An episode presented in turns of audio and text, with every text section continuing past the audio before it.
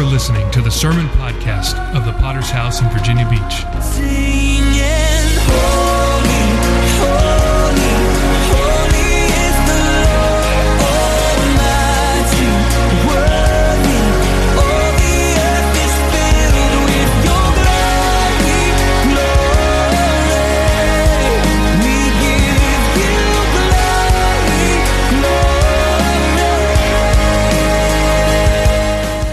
We are a local church with a worldwide vision for winning souls, making disciples, and planting churches.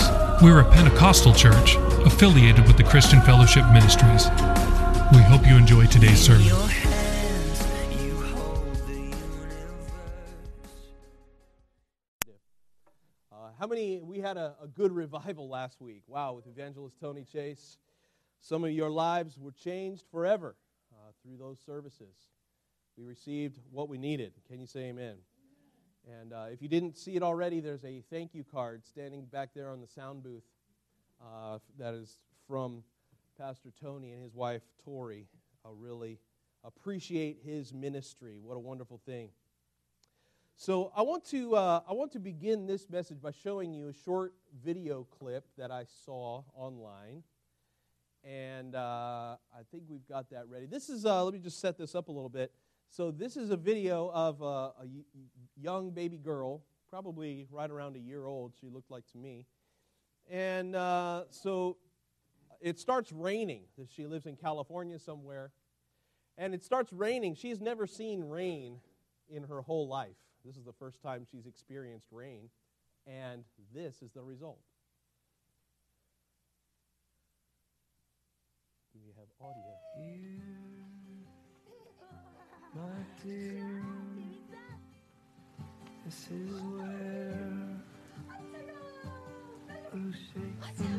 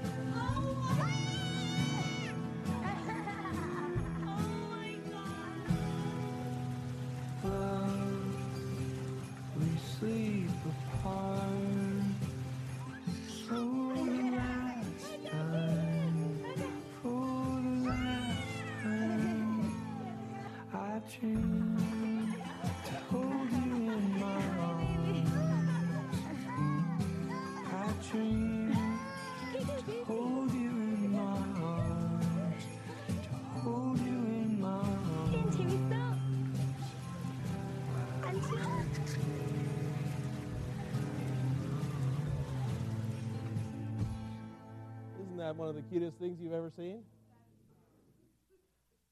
So, uh, let me just go out on a limb here this morning and predict that if it started raining today, you probably would not have the same reaction. And I want to ask the question why?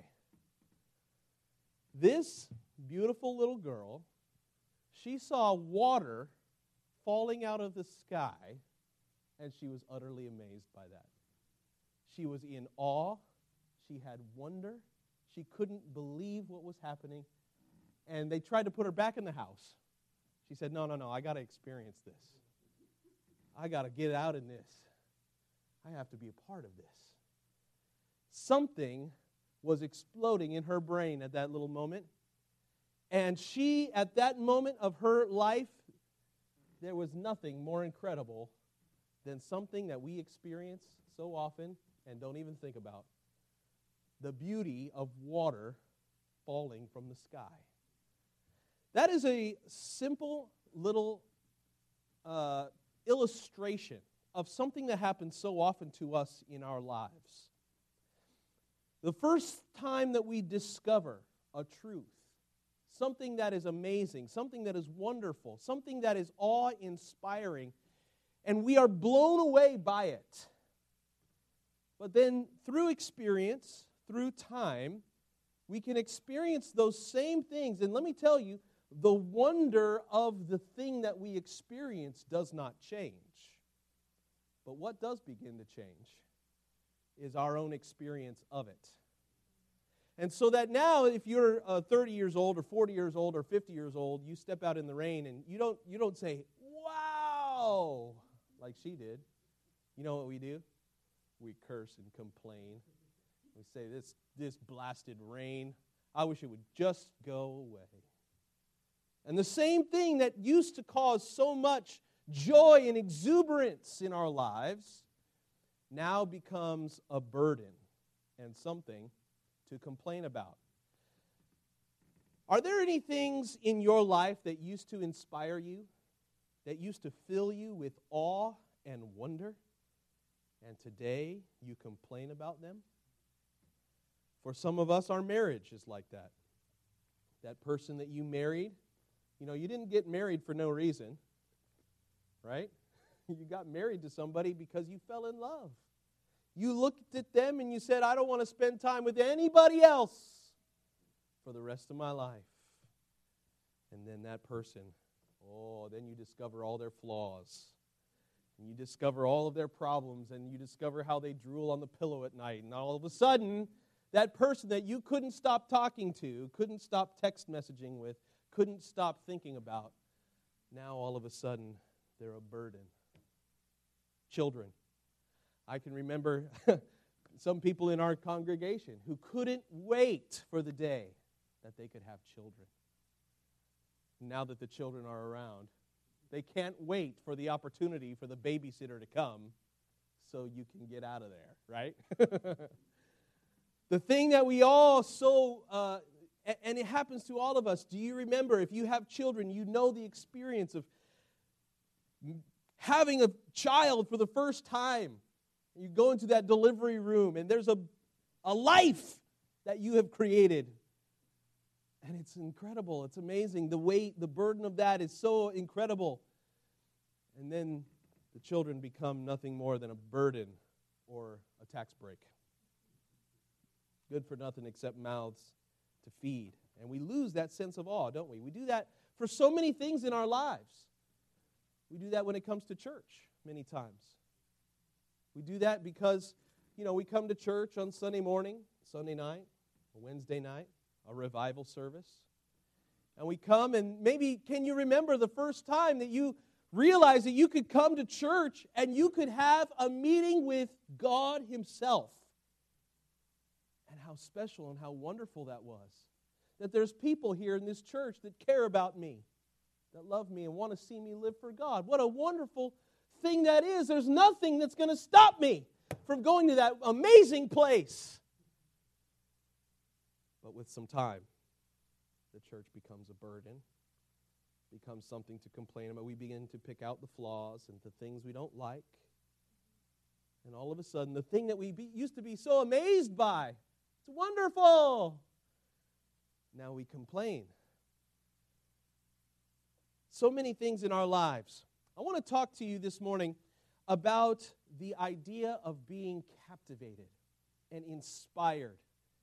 And our hearts once again turned toward those things which truly are amazing in our lives. And in this scripture, we find the heart of David, which is the heart of praise, which is the heart of wonder and awe. And I want to inspire you. I hope this morning that you walk away from this message once again having that childlike inspiration of, oh my goodness, God, you are awesome.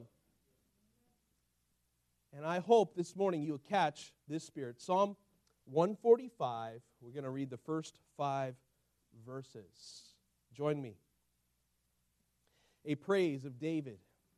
I will extol you, my God, O King, and I will bless your name forever and ever. Every day I will bless you, and I will praise your name forever and ever. Great is the Lord and greatly to be praised. His greatness is unsearchable. One generation shall praise your works to another and shall declare your mighty acts. Verse 5, listen carefully. I will meditate. Everybody say, meditate. I will meditate on the glorious splendor of your majesty and on your wondrous works. Father, we come by the blood of Jesus, and I pray this morning, give me words to speak, God. Give me a, a, a heart, God, that would, that would properly describe the incredible truth of who you are this morning. I'm praying, God, that you would give your people the ears to hear, the heart to receive this word today. God, that we would once again be filled with awe and wonder. And we would marvel at the incredible things that you are doing in us and through us and around us. God, once again, an, an appreciation for all that you are and all that you are going to do. We thank you, Father, in Jesus' mighty name. God's people would say, Amen. I want to begin this morning by looking with you at the curse of familiarity. The curse of familiarity. This is what I'm describing to you, to you this morning as we begin to think about things in our lives that are amazing blessings, amazing things that should fill us with gratitude, fill us with purpose and hope, fill us with thankfulness, and yet through time, many times, as I described, these are the very things that we begin to complain about. These are the very things that we begin to uh, to see not as a blessing, but as a burden. And I believe the reason, the biggest reason why that happens is because of this it's the curse of familiarity. It's the curse of becoming familiar or comfortable with things that are so, so special in our lives. So that we come to a point where they are no longer special. This psalm was written by King David, famous man in the scriptures, uh, an author, not, not only an author of most of the psalms, but he was the, the, perhaps the greatest king of Israel, the one who expanded the kingdom. But more than that, the Bible describes David as a man after God's own heart. There was something about David that he sought out the will and the purpose and the majesty of God with all of his life.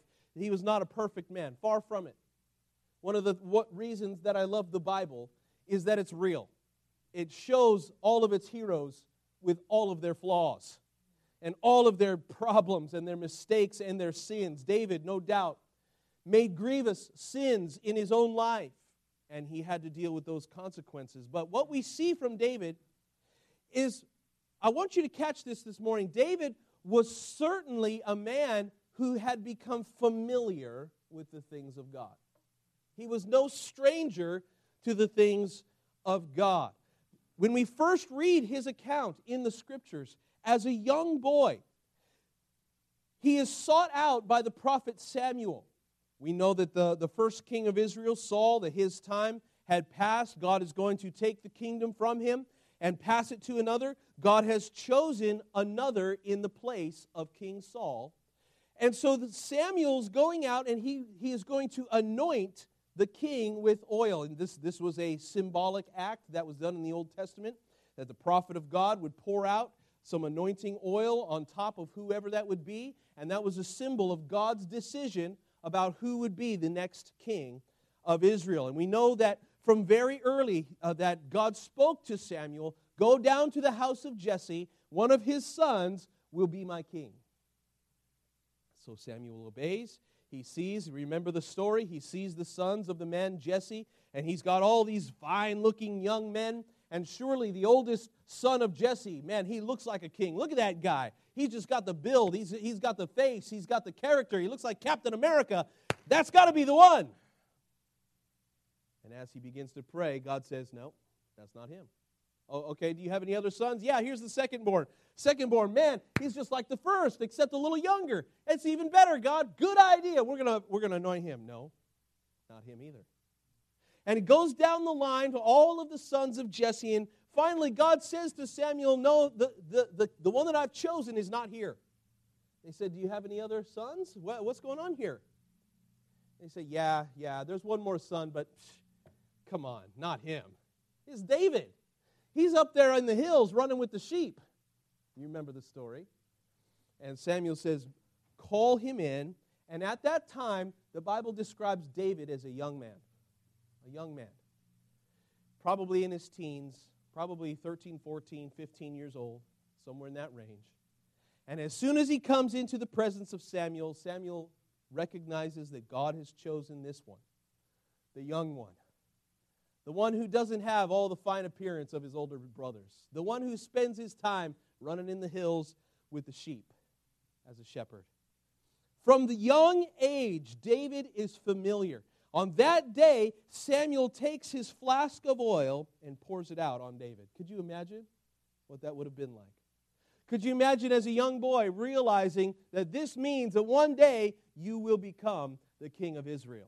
He was anointed early on in his life you read, you fast forward a little bit into his life, there is a time of war. And, uh, and so then the, the Philistines are fighting against the people of Israel. And they are at a standstill. They are to, facing each other across a great valley. Philistines on that side, Israel on this side. It's 1 Samuel chapter 17, one of the best chapters in all the Bible. And uh, every day it says that the warrior of the Philistines would come down. His name was Goliath and he would shake his sword and his shield and he would curse the God of Israel. And he would say, Send a man to come fight with me. And for 40 days, the Bible says, 40 days, the army of Israel was quivering in their boots. No one was brave enough to take on Goliath.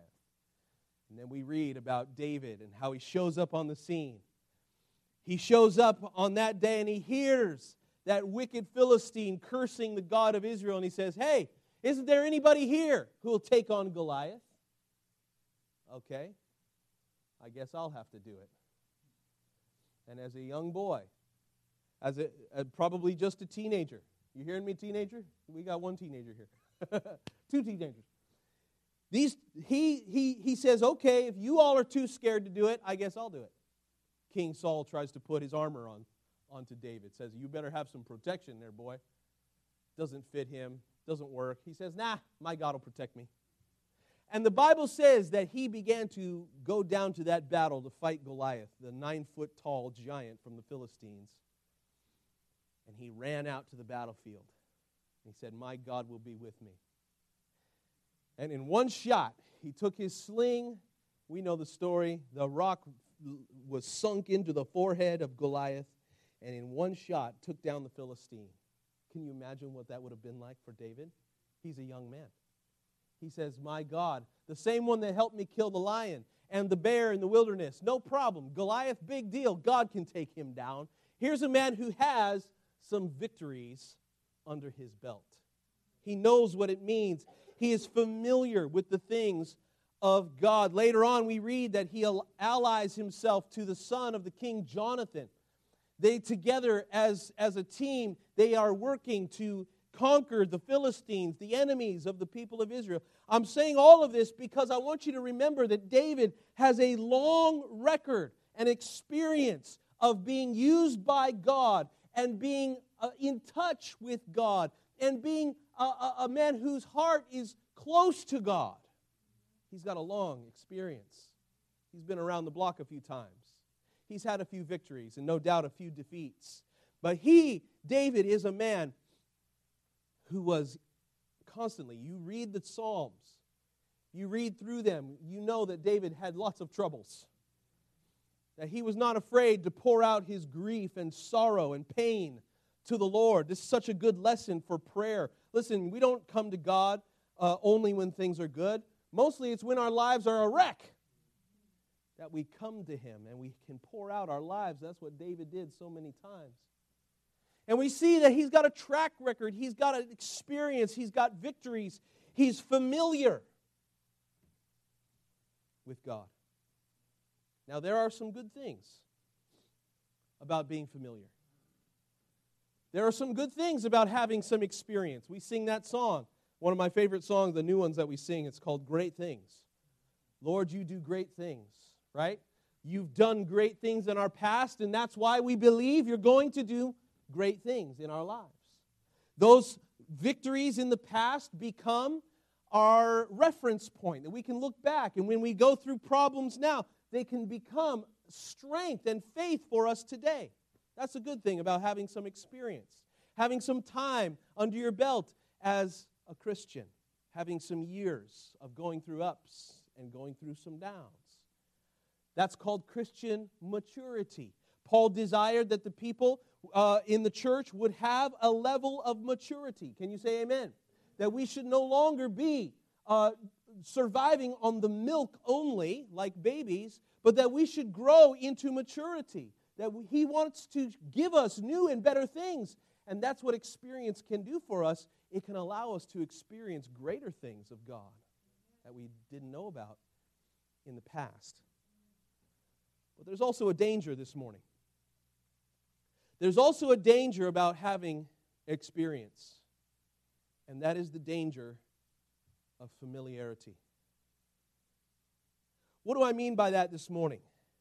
Is it possible for us to become so familiar with holy things, things that are so special, that they begin to lose value in our lives? I can remember uh, back in 2010, oh, nine years ago almost. It's hard to believe all that time has gone by already. But when we, uh, when we came back from Bulgaria, my wife and I had lived in Bulgaria as missionaries for four and a half years. And uh, when we arrived here, we flew into the Norfolk airport. And uh, Pastor Sloan, previous pastor of this church, he picked us up from the airport, was very kind, and helped us out. And uh, so we, we, we gathering all of our bags, all of our earthly be- belongings are in about four suitcases coming back from the mission field. Uh, almost nothing to our names, and we're going to start a whole new life here in, in Norfolk in Virginia Beach. And the very first thing that blew us away about coming back to America, like we were only gone for four and a half years, but you don't realize how fast things are changing around you. We came back, and the first thing, uh, so we get out, we're, we're carrying our suitcases, and we get out to the parking lot, and Pastor Sloan had, a, had some kind of a Ford something, Explorer, Expedition. He had a Ford Expedition, and so he, he's got his keys in his pocket, you know? And he pulls his keys out, and he goes, chit, chit. And to us, it's nothing, but he pushed the button, and the back of that Expedition started opening like this. And my wife and I was like, we had never seen something like that in our whole because in Bulgaria, that I mean, cars are way different in Eastern Europe. Okay, so he pulls his and he goes, and we were like, "Wow, we didn't know pastors could have cars like this." it was amazing. Couldn't believe it. The back of the car opened by itself. We, we were blown away, and he was laughing at us. Oh my goodness. We thought that was so incredible. We were so impressed by the automatic door. And you know why? Because it was the first time we had seen that. We hadn't seen it. We hadn't been, I mean, before we left, the only cars that had stuff like that was like the super high, fancy, expensive cars. And we were like, oh man, you must have a good salary, Pastor. Getting excited, you know? we came back, and now automatic doors, no big deal. I'm just used to it, right? Don't even think about it. Don't even skip a beat because now it's just it's on every car almost. Push the button, the trunk lid opens up. And the reason is because I've become familiar with that. You know, um, sometimes I think about what it would be like to travel back in time. You know, if you could just take an iPhone, this is like, you know, this is a new iPhone that we got before the new year. Could you imagine if you took this back just 40 years ago? You know, back to the 1980s, the 1970s, and you and you showed this to people? And, and, and what does it do? It takes pictures. Really? It can wake you up in the morning? Really? It can remind you of your dental appointment that's coming up? Seriously? And, and you can use it to actually see somebody's face on the other side of the planet? You can do all of that? That's incredible. How much is it worth? $10,000? No. Almost everybody has one. See, to us, it's not something special because we keep it in our pocket. To people even 10 years ago or 15 years ago, do you remember that the first iPad was released in the year 2008? It's only 10 years old. Before that, the world didn't know anything about tablets. The world is constantly changing. And, you know, today an iPad, what's the big deal? What's the big deal? What was once so special to us, now that it's become familiar, is not so special anymore. So it's not so important when this happens to earthly or material things. It's dangerous this morning when it comes to spiritual things. And I want you to think about this with me. If you look at the Bible, which generation saw more incredible miracles than every other generation? Maybe the people that were around during Jesus' ministry, they saw tons of miracles. But I think the greatest miracles recorded in the Bible, the greatest manifestations of God's power were in the first few chapters of Exodus, right? Those people, those slaves in Egypt, they were praying for 400 years, send us a deliverer, right? And God heard their prayer, sent Moses, and what followed after that, the way that God moved to bring them out of Egypt, they saw greater miracles than anybody could ever imagine. They saw the Nile turn into blood. They saw it rain frogs. Right? They saw, uh, they saw the, uh, the, the, the locusts begin to devour the whole city. They saw the, they saw the curse of darkness, the whole city. The, the whole nation was under a curse of darkness for a time. I mean, we're talking about big miracles, right? We're talking about the death of the firstborn. Moses predicted, if you don't let us go, the firstborn of every uh, Egyptian and every all of your animals, uh, they're, they're all going to die. And then came to pass, man. Incredible miracle after miracle. And then, then they, they come up to the, the Red Sea, and the Bible says that the sea opened up for them. And they walked across on dry ground. They get out into the desert, they complain. We're thirsty, Moses. We're thirsty.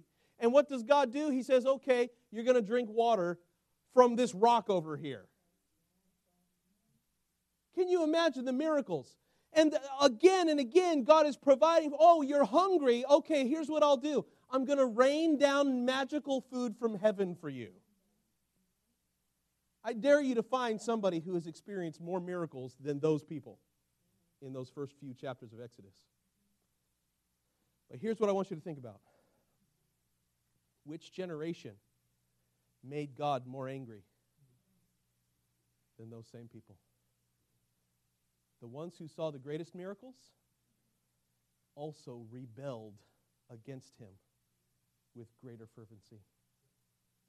Why is that? They became familiar. The miracles of God, the ones that you want to see so bad, they became commonplace to those people. The same ones that Moses goes up the mountain to retrieve Ten Commandments. He comes back down, and what are they doing? They've created an idol of gold. They're dancing and partying, and they're worshiping a new God, the one that they said, This is the one that has brought us out of Egypt. How could it be? I'll tell you. They became comfortable, they became familiar. with the God who can do miracles. And that this morning, that is the dangerous part of becoming familiar with the things of God. The third commandment that Moses brought down is the sin that goes like this Thou shalt not take the name of the Lord thy God in vain. I preached a message about that last year sometime. So often, when we hear that commandment, we think about cussing. And yes, cussing is a form of taking the name of the Lord in vain. But really, the heart of the issue of that third commandment is what we're talking about today. It's taking the name of the Lord. Is there any other name more important than that name?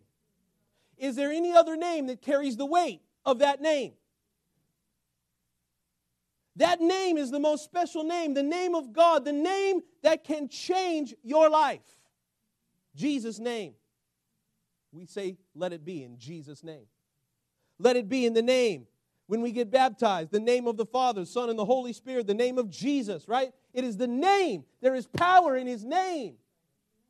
And so when you take that name and you use it, and you bump your toe in the middle of the night, and what do you say?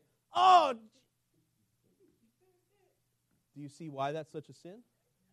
You've taken the name that is above every name and you've used it in the place of a cuss word. You've dragged his name through the mud. But see, that's more than just a sin of the mouth, it's a sin of the heart. It's when we take those things that are so special, so holy, so incredible to God, and we make them commonplace. Not only do we take the name of the Lord in vain, we take his, his word in vain. Can we talk about the Bible for a minute? Do you remember when you first discovered how powerful this book was? That it began to speak to you in the situation that you are going through and you couldn't get enough of it? I remember one time uh, uh, back before the internet, of sound like an old person. I remember that they came out with this, uh, this audio Bible on CD. It was a whole packet. It was like a folder full of like 50 CDs. And every one of those CDs, it was the, the entire Bible on audio. Boy, that was a discovery for me. So I was working at a job at the time that I could, I could listen to stuff and work at the same, same time. So in the course of about, well, so I started listening. I started right from the beginning with Genesis. I said, okay, let's see what this is like, audio Bible. And man, I fell in love with it instantly. As I began listening to that person who was reading, narrating the Bible, it just began to connect with me.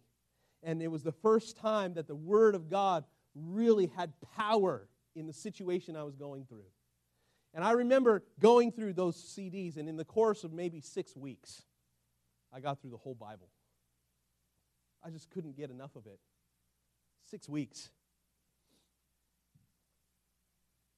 So often, it's just a struggle for me to read even one scripture each day.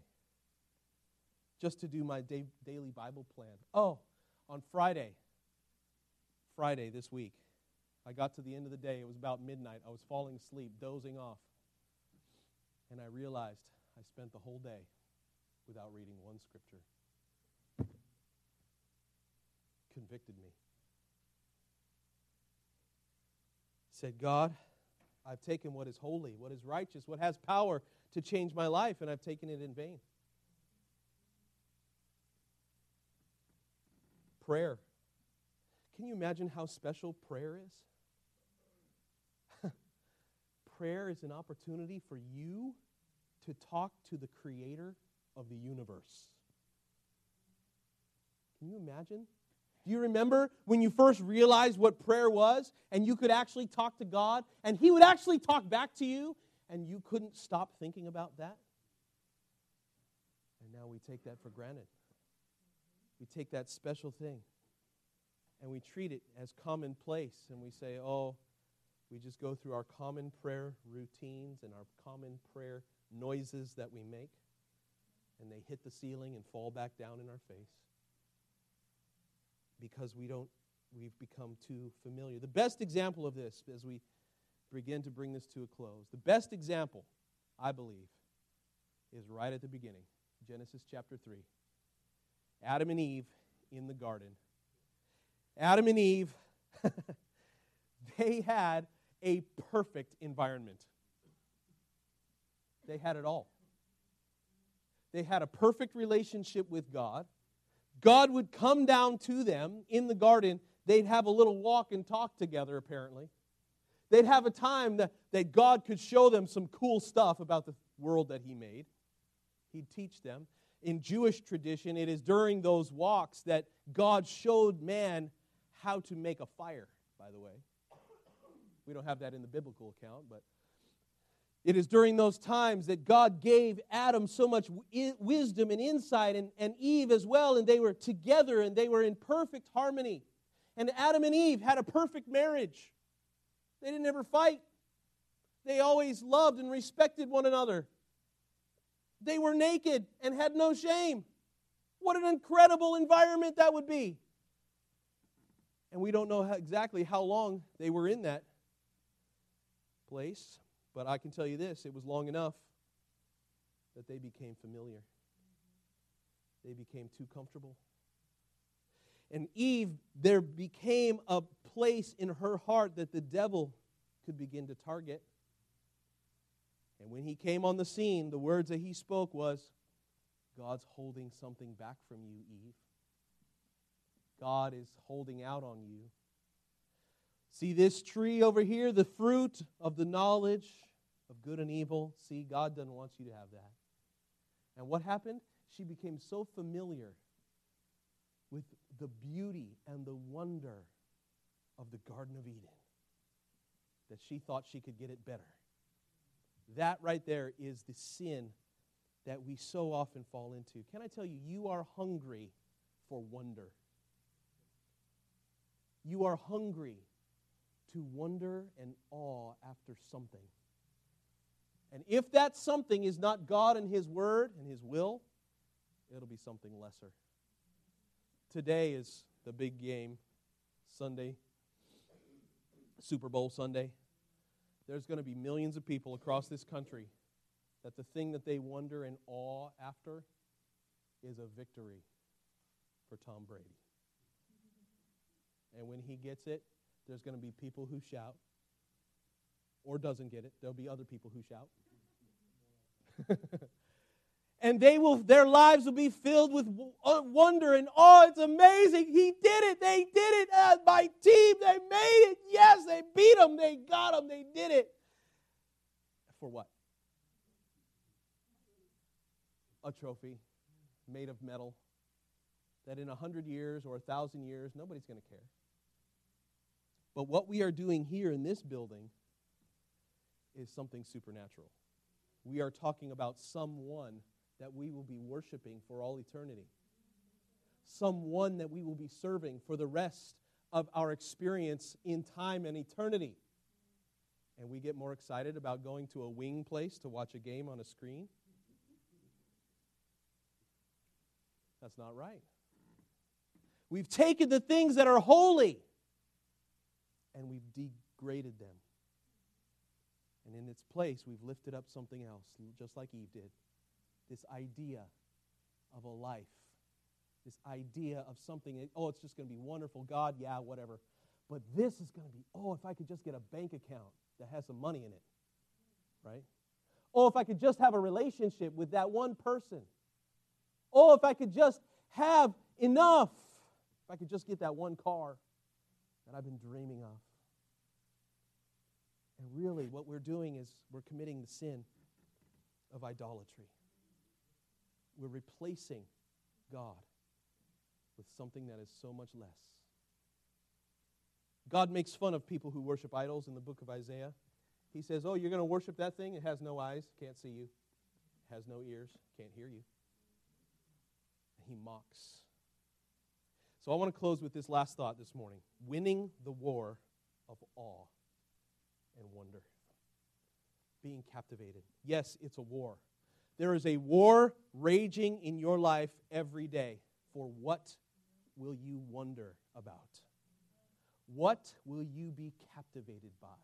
What is going to steal your attention? There is a war. And this world is fighting to have that place. Every commercial that you see, it says, oh, you need to wonder at this new breakfast cereal. Look at how amazing it is. It's cinnamon toast crunch, and they add a whole nother one to it, and it's wow. And you pass by the Taco Bell, and they've created some newfangled burrito, and we go by and say, oh, it's a burrito and a quesadilla. It's a quesarito. I can't wait. It's the commercial world that we live in.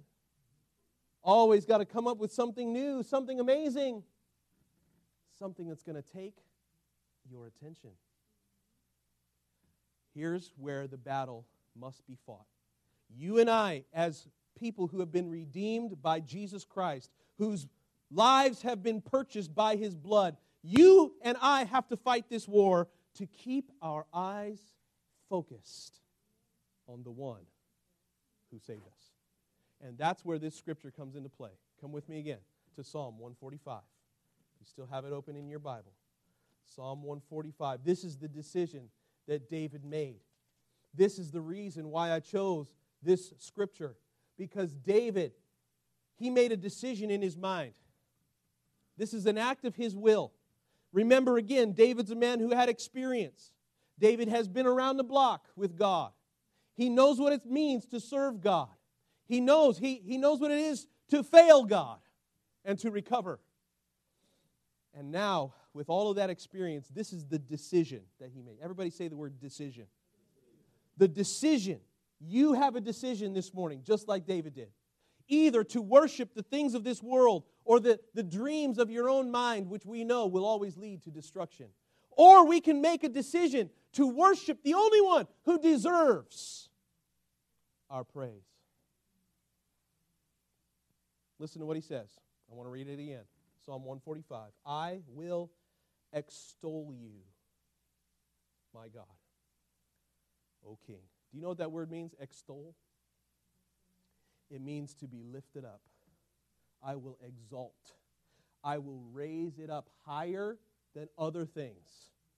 You, O God, you are worthy of being in the first place in my life. Jesus said, Seek ye. Oh, no. No, I thought it said, Seek ye second the kingdom of God. Did it say, Seek ye third, fourth, fifth, eighth, ninth? It said, Seek ye first the kingdom of God. This is what it means to extol God. This is a decision that you and I have to make. That we have to come every single day and say, God, this day I will raise you up in my life. I will extol you.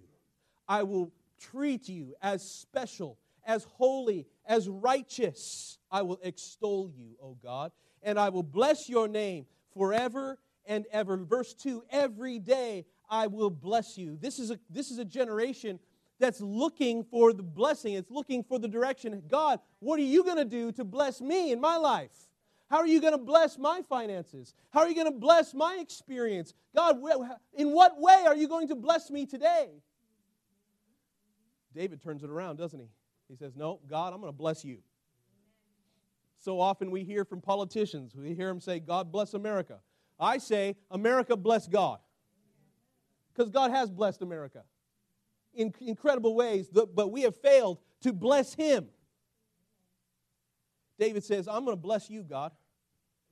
I'm going to spend my life figuring out how I can please you. I've heard my pastor pray this prayer for years. He said, God, make me a blessing. Make me a blessing to my wife. Make me a blessing to my church. Make me a blessing to my children. You know, that's a really good prayer for you to pray. I want to be a blessing to other people. You know why? Because it takes you out of the situation. It's selfish to say, I need blessing. But when you get outside of yourself, you begin to understand, I want to be a blessing for others. Verse 3 Great is the Lord, and greatly to be praised, and his greatness is unsearchable. I've said it before, but This is why heaven is going to be exciting. Some people think that heaven is going to be boring. Oh, no. The reason why heaven is going to be exciting is because of that right there. Because a, an unsearchable God. You think you know something about him now? You've only learned half of half of half of 1% about who God is. You've only learned a ministry. You've only experienced a half of a half of a half of a half of a percent of what God wants to do in your life. That's what we mean when we say He is unsearchable. He is beyond our ability to understand. How big can you imagine Him? How big can you think of Him? How big is He in your mind? Now take it and double that and triple that. He is unsearchable. That's the God we serve. We sing these songs. I just got some, some of the songs we sang today. We sing these songs. And, you know, we, we, we become so familiar that the words just fall out of our mouth and we don't even think about them anymore. Rock of ages. There is no rock, no God like our God. He cannot be moved. If we truly meant those words when we sang them, it, we would be like that little kid in the video, like, oh, it's amazing that we can put our trust. He is our foundation.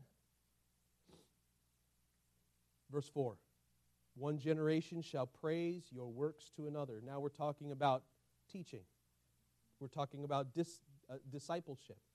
This is not just something that is between us and God. This is about taking what we've received, taking this sense of awe and wonder, and passing it to another generation.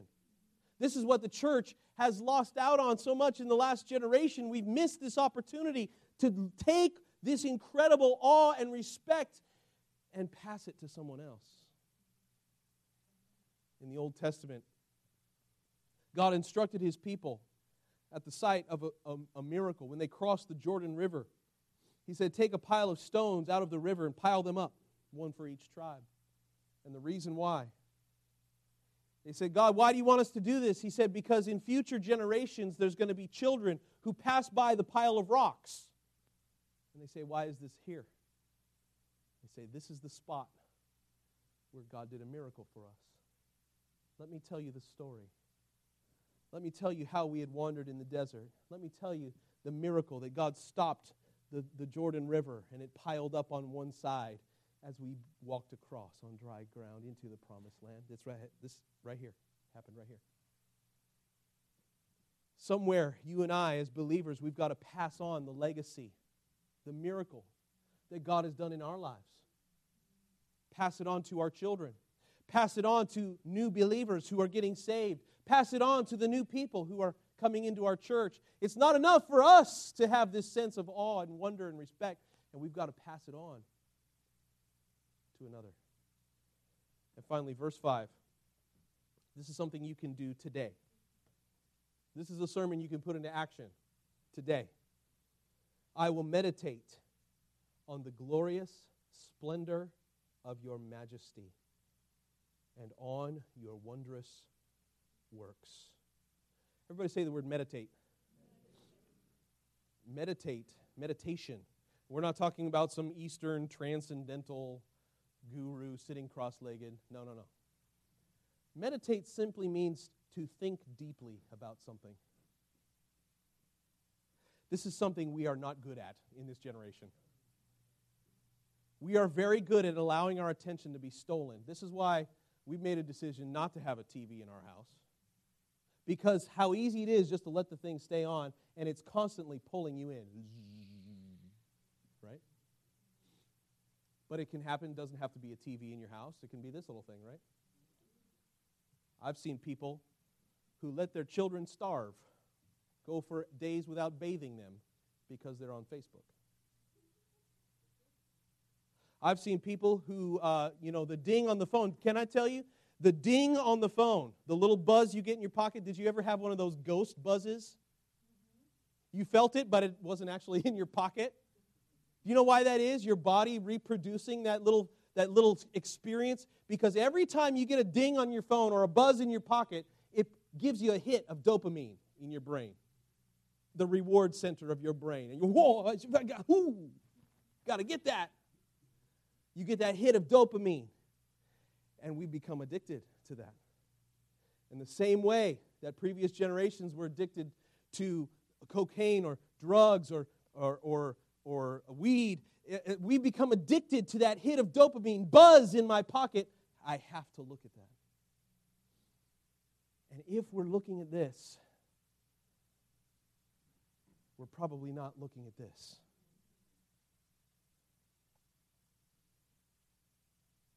David said, I will meditate on the glorious splendor of your majesty. Have you seen people in the middle of a concert or in the middle of a wedding or in the middle of something special happening and they're experiencing the whole thing like this? Oh, it's awesome! Wow! And miss out on the entire experience. This thing can be dangerous too, I'm telling you. You- know, the, the, the Silicon Valley executives, the people in charge of Facebook and Google, these people in Silicon Valley, they actually have special private schools that they send their children to where there are no electronics. No computers, no iPads, no phones. It's pens and paper and books because they know. They know how, how addicting in a world, the war is raging for your attention this morning. And my call today is once again to find a sense of awe and wonder in the things which are truly special. And what are the things that are truly special in your life? I'll tell you, number one is God and the things that He has done in your life. Number two is the people in your life. The people, your husband, your wife, your children. Number three, the things that are important to you, the will of God, your ministry, the church. Maybe after that is making a living for yourself. It's important, but it's not the most important. And my call this morning is to put our priorities back in order, to, to win this war of the mind, of the heart. God, like that little girl, I want to experience you, God again for the first time. Jesus said, Return to me, your first love. You remember when you first got saved and you were just so amazed that God could use somebody like you. You were just so amazed that God would save somebody like you. You remember when you first joined ministry, you first became an usher. You're like, oh man, I can't believe they let me be an usher. Oh, oh my gosh, it's amazing. They must have got something wrong. I didn't tell them everything about me. I remember the very first time I preached a sermon. I was so nervous I was going to throw up. But we, we let things slide, we let it become normal. Not today. Today, we will meditate on the glorious splendor of His majesty. Let's bow our heads and close our eyes for just a few moments today.